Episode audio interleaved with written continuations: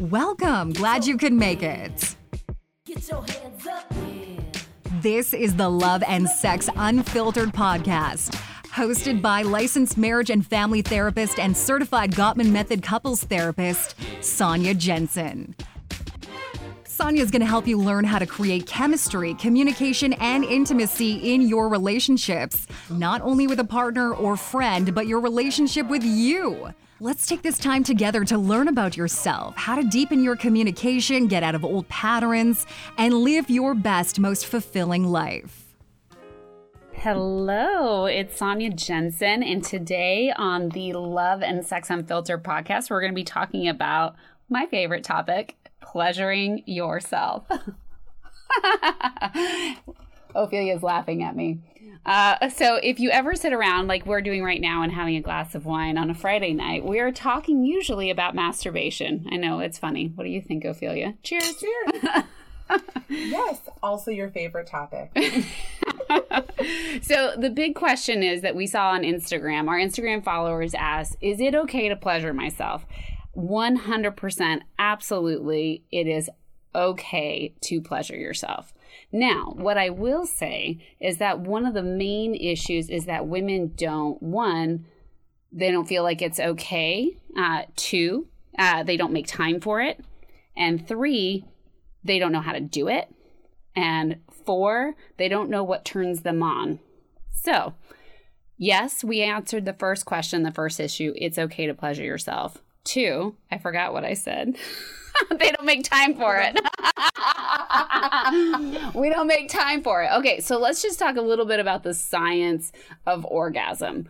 Orgasm, when you have an orgasm, you release a hormone called oxytocin. And oxytocin is the bonding hormone. It slows down your heart rate, it helps you feel more connected, more relaxed. It increases dopamine production, which is the happiness hormone. So, any of you stressed out moms out there can give yourself a little pick me up all alone by yourself. Woo woo! Woo! Can't beat that. Three.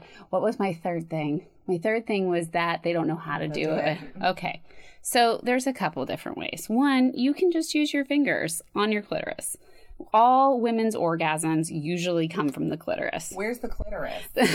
the clitoris sits at the top or the hood of your uh, vulva. So your vagina is not really a vagina. It's called a vulva, but we just call it a vagina. The vagina is the inside, but the vulva is that outward part that we can see with the labia majora, the labia minoris, and then you got the clitoris that kind of sits almost like a little worm in the middle and Ophelia's getting a phone call in. So before you were rudely interrupted, you were talking about the clitoris. My favorite organ in the body. Did you know it's the only organ um, of the body that is specifically and only designed for pleasure?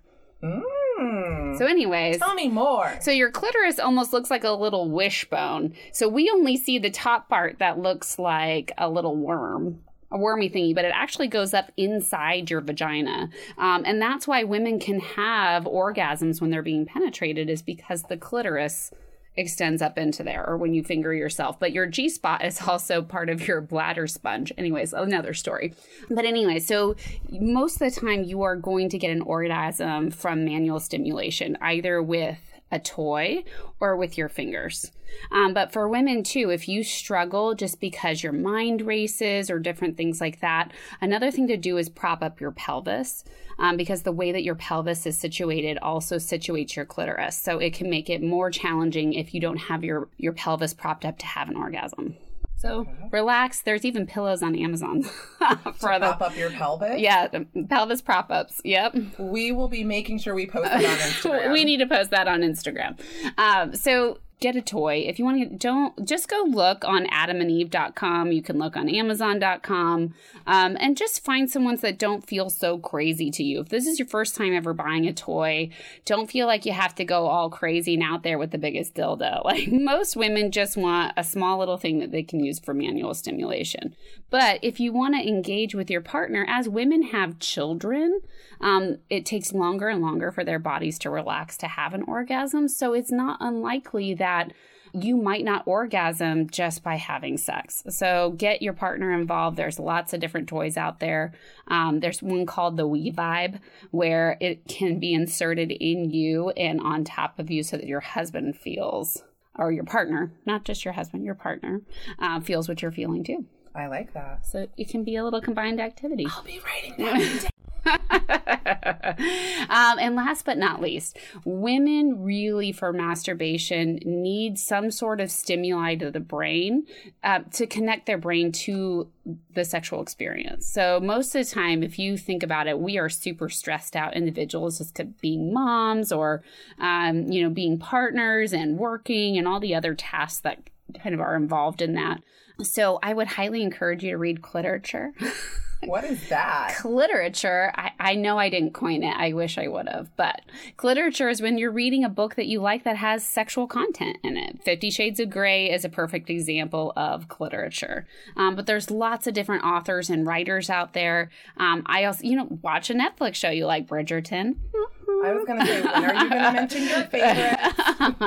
Regé Jean Paul, if you're listening to this. Did I say his name right? Did I butcher it? Jean Page. I don't even know your name, but I love you. We're going to be married one day. Shh, don't tell Eric. Uh, don't tell my husband that we're going to have a threesome. It's totally fine now. Listen, I'm like, Eric, leave me alone. I'm going to go watch Bridgerton for a minute.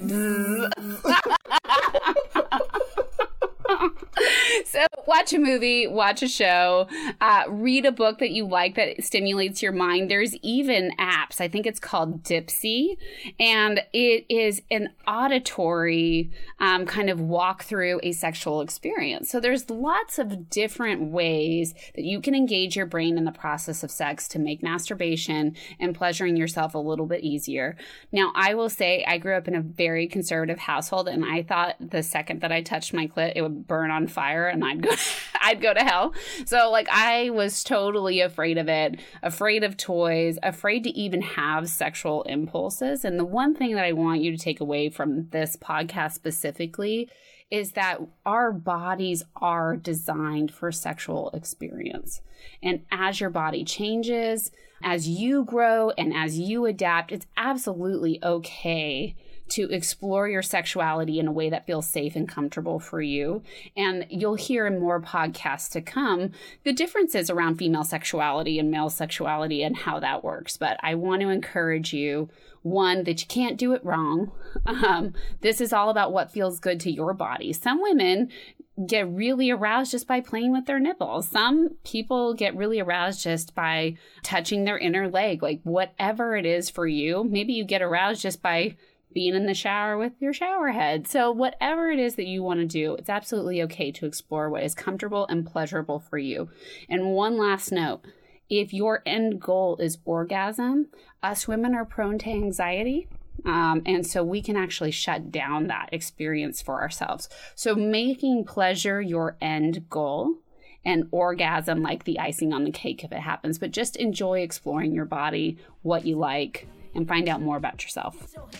Thank you for listening, and I can't wait to share the next podcast with you.